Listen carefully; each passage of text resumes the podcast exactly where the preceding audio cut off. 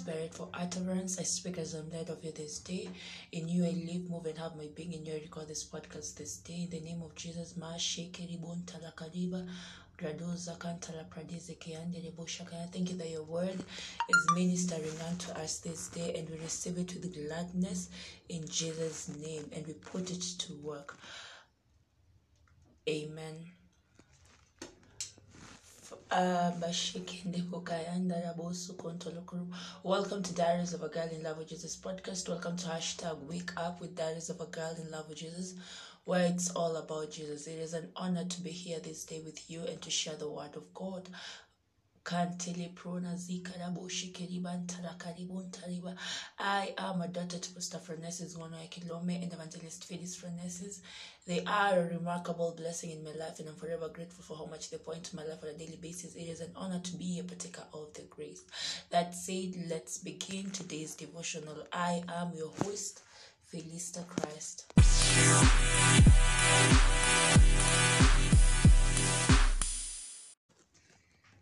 All right, let's proceed. Our topic today is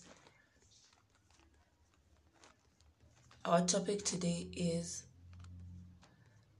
speak wisdom always. We are reading from 1 Corinthians 2 12 to 13. Now we have received not the spirit of the world, but the spirit which is of God, that we might know the things that are freely given to us of God, which things also we speak not in the words which man's wisdom teacheth, but which the Holy Ghost teacheth, comparing spiritual things with spiritual. First Corinthians 2 12 to 13.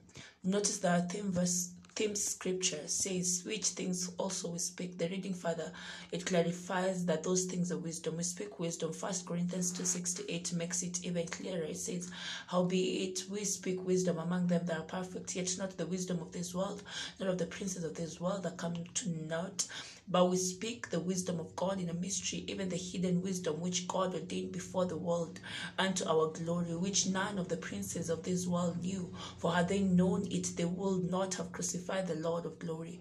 Speaking wisdom is speaking the word. It discomfits the adversary. They can't get it on get in on it. For example, the word says you are a partaker of the divine nature, second Peter 1 4.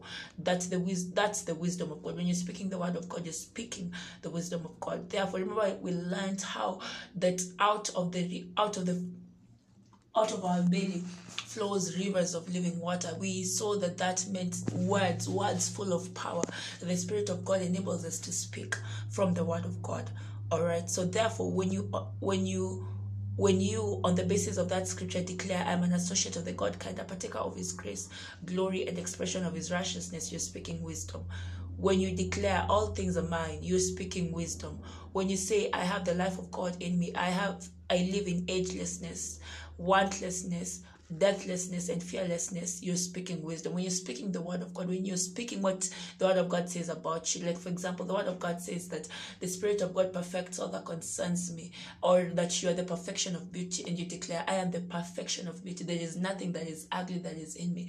There is nothing that is not perfect in me because the Spirit of God has perfected all that concerns me. You are speaking wisdom. All right. So declare that the, what the word of God says concerning you, irrespective of the situation let not what you see with the physical eyes determine how you speak.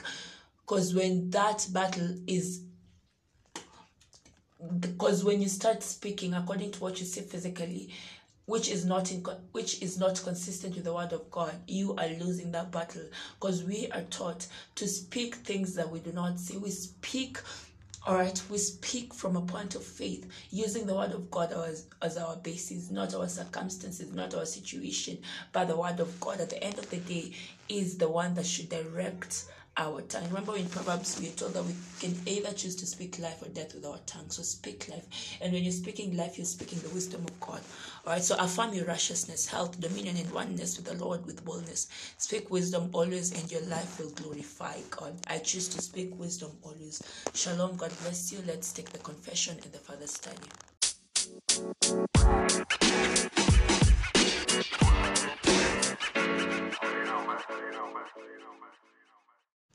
Confession The wisdom of God is in my heart and in my mouth today.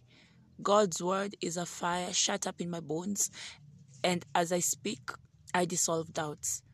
I am prevailing and reigning in life by grace through righteousness, and the glory of God is seen and expressed through me. In Jesus' name, amen.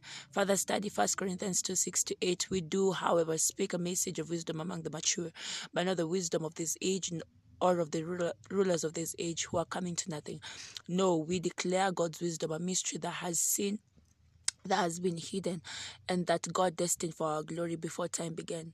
None of the rulers of this age understood it, for they, if they had, they would not have crucified the Lord of glory. Hebrews 13 5 to 6 Keep your lives free from the love of money and be content with what you have, because God has said, Never will I leave you, never will I forsake you. So we say with confidence, The Lord is my helper. I will not be afraid. Who can what can mere mortals do to me? Shalom. God bless you. I'll see you again tomorrow for hashtag wake up with Diaries of a Girl in Love with Jesus. Shalom.